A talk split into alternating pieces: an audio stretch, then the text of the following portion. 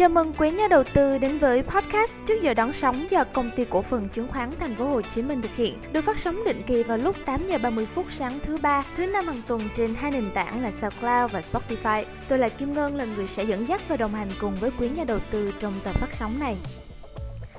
Sau kỳ nghỉ lễ thì thị trường chứng khoán Việt Nam ghi nhận sự quay trở lại, hay nói đúng hơn là sự lặp lại của vòng tuần hoàn banh, trứng thép từ dòng tiền cũng như là từ thói quen giao dịch của nhà đầu tư. Và cũng chính vòng lặp xoay trụ này đang trở thành điểm tựa vững chắc cho chỉ số chính là VN Index khi khởi động sau kỳ nghỉ lễ dài với khá nhiều lo lắng về vận động từ phía thị trường chung. Cụ thể hơn, trong khi đa số các thành viên thị trường kỳ vọng điều chỉnh, thì dòng cổ phiếu thép tiếp xúc cho dòng tiền lan tỏa đến nhóm cổ phiếu liên quan đến hàng hóa và trở thành điểm nhấn trong phiên giao dịch. Tiếp nối cho phần tóm tắt chung, thì ngay sau đây kính mời quý nhà đầu tư cùng lắng nghe những phân tích đến từ phía chuyên gia Châu Phạm. Anh là chuyên gia phân tích cao cấp của khách hàng cá nhân đến từ HSC và cũng là khách mời được yêu thích của chương trình trước giờ đón sóng. Xin mời anh ạ.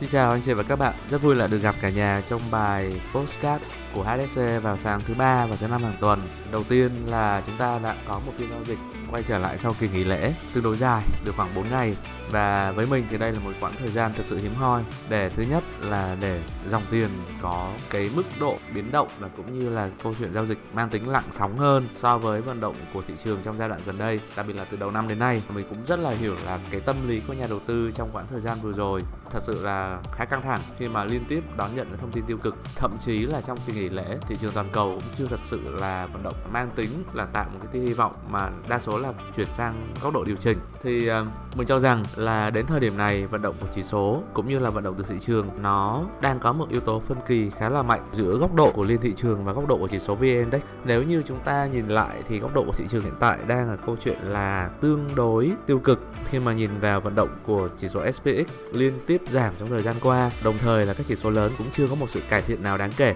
Trong khi đó thì với thị trường của Việt Nam, chúng ta có sự tuần hoàn và luân chuyển của câu chuyện banh, trứng mà thép. Nếu mà nói rõ hơn thì nếu anh chị nhớ lại thời điểm của năm ngoái thì chúng ta có cổ phiếu ngân hàng, cổ phiếu chứng khoán, cổ phiếu thép thay nhau dẫn dắt thị trường cho đến thời điểm này, thì ờ, nó cũng đang lặp lại câu chuyện đó. Khi mà cổ phiếu ngân hàng vừa xong thì dẫn đến cổ phiếu chứng khoán tăng, và sau đó là bây giờ trong phiên giao dịch gần nhất là chúng ta đang có nhìn nhận là hôm thứ hai là cổ phiếu thép đã dẫn dắt thị trường khi mà hầu hết các mã đều tăng trưởng mạnh. Và khi mà thép tăng thì nó sẽ nhắc chúng ta đến một cái mã, một nhóm ngành là nhóm ngành về hàng hóa, và vận tải hàng hóa cũng tăng theo. Qua đó thì gợi ý là có thể cái câu chuyện của thị trường thì nó sẽ vẫn như vậy thôi, chưa có một sự cải thiện nào mang tính là dòng tiền sẽ đổ ảo ạt và chỉ số sẽ tăng trưởng mạnh. Mình nghiêng về cái luận điểm này hơn và nhưng để mà chúng ta có thể đầu tư được hay không thì mình cho rằng là chúng ta hoàn toàn có cơ hội để chúng ta đầu tư. Nhưng vấn đề tiếp tục là đầu tư vào những mã nào, những nhóm ngành nào thì à, khi mà thị trường nó đang ở một cái tính chu kỳ gọi là trễ pha và thậm chí là đang chuẩn bị kỳ vọng cho những giai đoạn là điều chỉnh mạnh hơn, thậm chí là nhìn vào góc độ thị trường là đang có câu chuyện suy thoái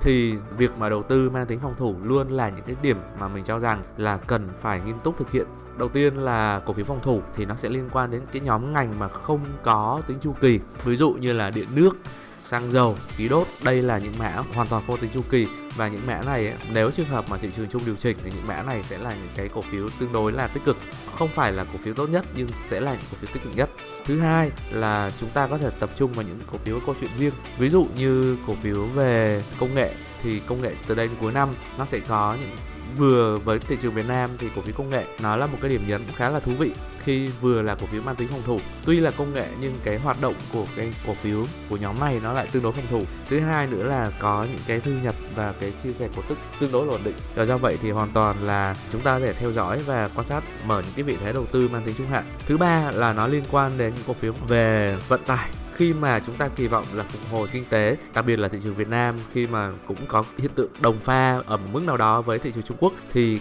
vận động của thị trường nó sẽ nghiêng về cái bài toán là phục hồi về vận tải, hàng hóa, giao dịch hàng hóa trong giai đoạn cuối năm nay. Do vậy thì một lần nữa, chúng ta nên quay lại về cái vấn đề và phòng thủ thôi. Khi mà thị trường không thật sự là tích cực và giao dịch nó mang tính tương đối là ảm đạm, thì cái việc đầu tư nó vẫn có khi dòng tiền không rút ra khỏi thị trường. Và thứ hai là chúng ta nên tập trung vào những cổ phiếu mang tính bảo toàn giá trị cho danh mục, đợi cho đến lúc thị trường thật sự là trải qua những cái nhịp điều chỉnh lần này. Ok xin cảm ơn chị các bạn đã dành thời gian theo dõi bài postcard nhé. Và xin hẹn gặp lại cả nhà vào buổi sáng thứ năm. Xin chào và tạm biệt ạ